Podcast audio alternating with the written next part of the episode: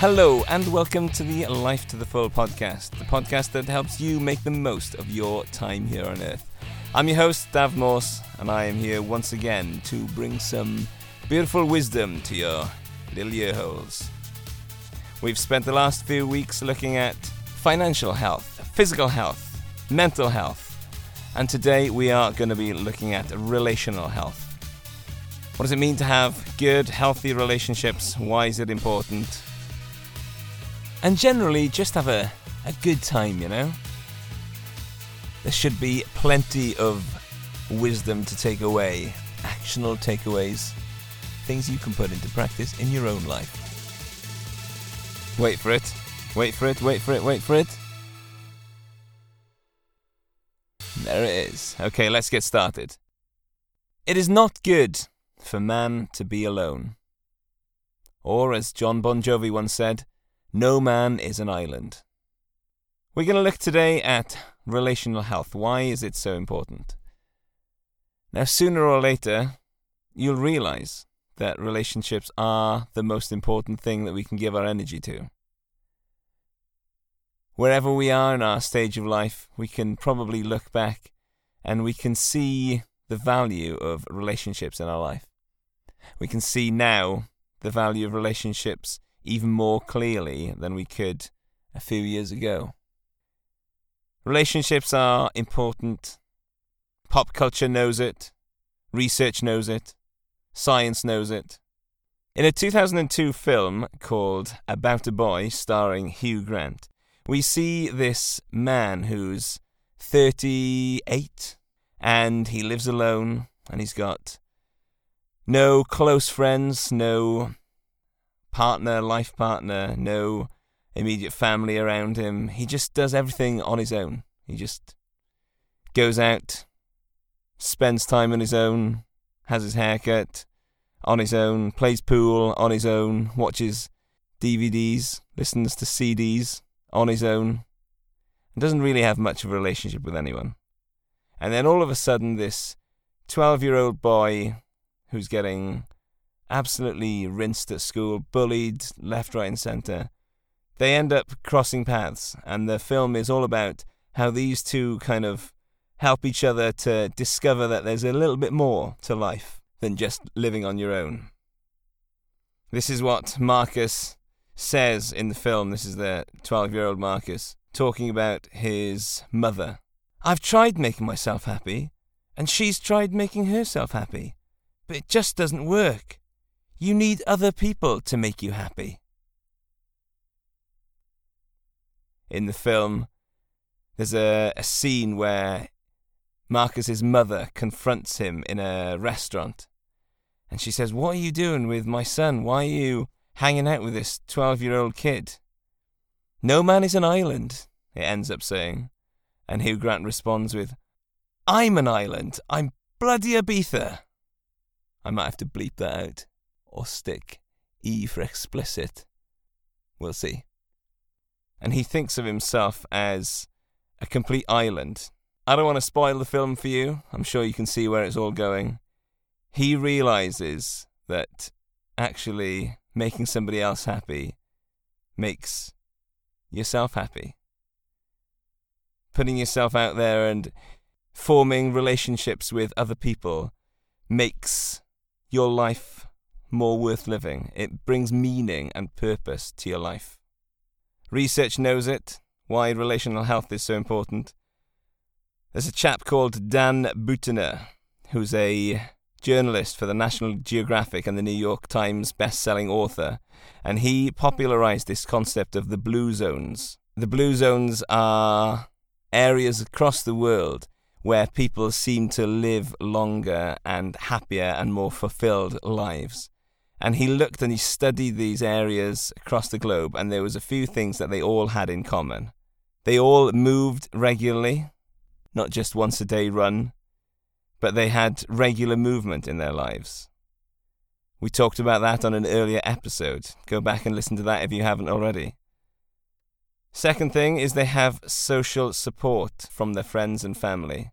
His research shows that having the support of friends and family is a key ingredient into living a long and happy life.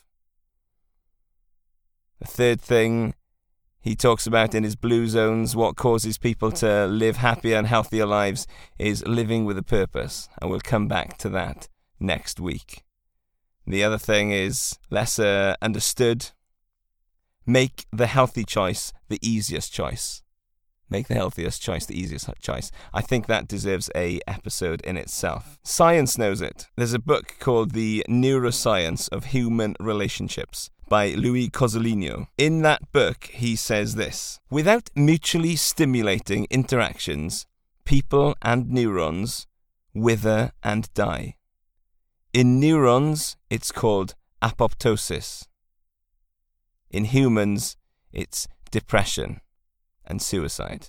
The importance of mentally stimulating interactions with people is scientifically proven. We need other people. We weren't designed to be islands. We are designed to live in relationship with one another. I'm not just talking about an exclusive, intimate relationship. I'm talking more generally here about relationships with all sorts of people colleagues, friends, family, extended family. In that book, he also says neurons that fire together wire together.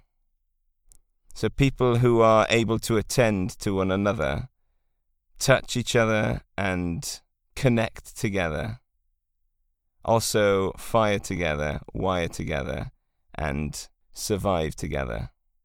When we do things, we experience things with other people, it brings us closer in relationship. When we are in relationship with each other, we have an opportunity to sharpen each other, to encourage each other, to shape each other, and to be moulded by each other, and to grow together. Now, nowhere is more evident than in a marriage relationship. And I thought I'd just open up a little bit about some of the things that marriage has taught me. You might think, after the end of this podcast, that don't want to listen to this guy talking about relational health anymore. He doesn't have a clue. But I would say that I have learned a lot over the last 15 years. I used to say I'm this deep. You can't see that because it's a podcast, but I'm holding my fingers about a centimeter apart from each other. I said there's no, I don't have any emotions. I don't have any depth to my character. What you see is what you get. And I think to some extent that probably was true, but I'm grateful and thankful to my wife, Rachel, who has taught me the importance of emotion, the importance of feeling. I used to think that emotions were just things that would get in the way of rational thought, but more and more I am understanding that they are a way to connect with people. If I share my emotions, it's a way of connecting me to you. Growing with someone is one of the most important things that we can do. Some people have a tendency to neglect relationships because they don't lend themselves so easily as finances or work to being measured and seeing success. Some of these things, physical goals, financial goals, you can set targets, you can set numbers, and you can hit those goals, you can smash those goals. And there's a certain satisfaction about that. It's much harder to do that with relationships. It's much harder to see relationships as things to be attained. They aren't things to be attained, they are things to be cultivated. Like a garden, a relationship needs care, attention. Relationships don't just happen, and certainly marriage doesn't just happen on its own. Marriage needs to be worked at. So, how do we get better relationships? First thing is stop looking for a relationship to complete you. Stop thinking that someone else can satisfy your deepest needs. Stop looking to other people, a relationship for your self worth. Stop thinking, what's in it for me? And instead of thinking, what's in it for me, start giving unconditionally. One of the wisest pieces of advice, try saying that three times quickly. One of the wisest pieces of advice that I had on my wedding day from my father in law was put your wife first. The world will look at you and say, Ah, oh, look at him, he's under the thumb. Oh, look at him, I see he wears the trousers in that relationship. The world will look down on you, but you will cultivate for yourself a wonderful, wonderful marriage if you put the other person first. And that does take two of you to do that. If your partner is not on the same page as you on that, and they're not also trying to give their all to you and give the best to you, then that is going to be tricky. That's going to require some work. But ultimately, giving yourself to your wife, to your husband, is one of the most wonderful, glorious things that you can do to ensure a satisfying and happy life and relationship. Next thing, stop keeping a record of wrongs. Might sound obvious, but don't be that person who keeps bringing up the other person's failures in whatever manner that may be. Don't be somebody who says, Ah, oh, you remember when you did this. I'm a firm believer if somebody apologizes, then we let it go. We cannot bring it back up. We cannot keep bringing it up and expect that relationship to be a loving relationship that grows in love. Start forgiving. When you don't forgive, it almost invariably just eats up at yourself.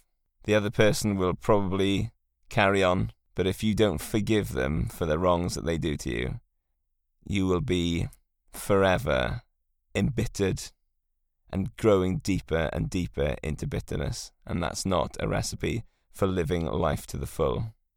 After all, that's what we're all about on this podcast living life to the full. Moving away from one to one personal, intimate relationships to more general relationships, because having a long and healthy life is not just about having one person that you rely on, but having a community of friends and family around you join a club.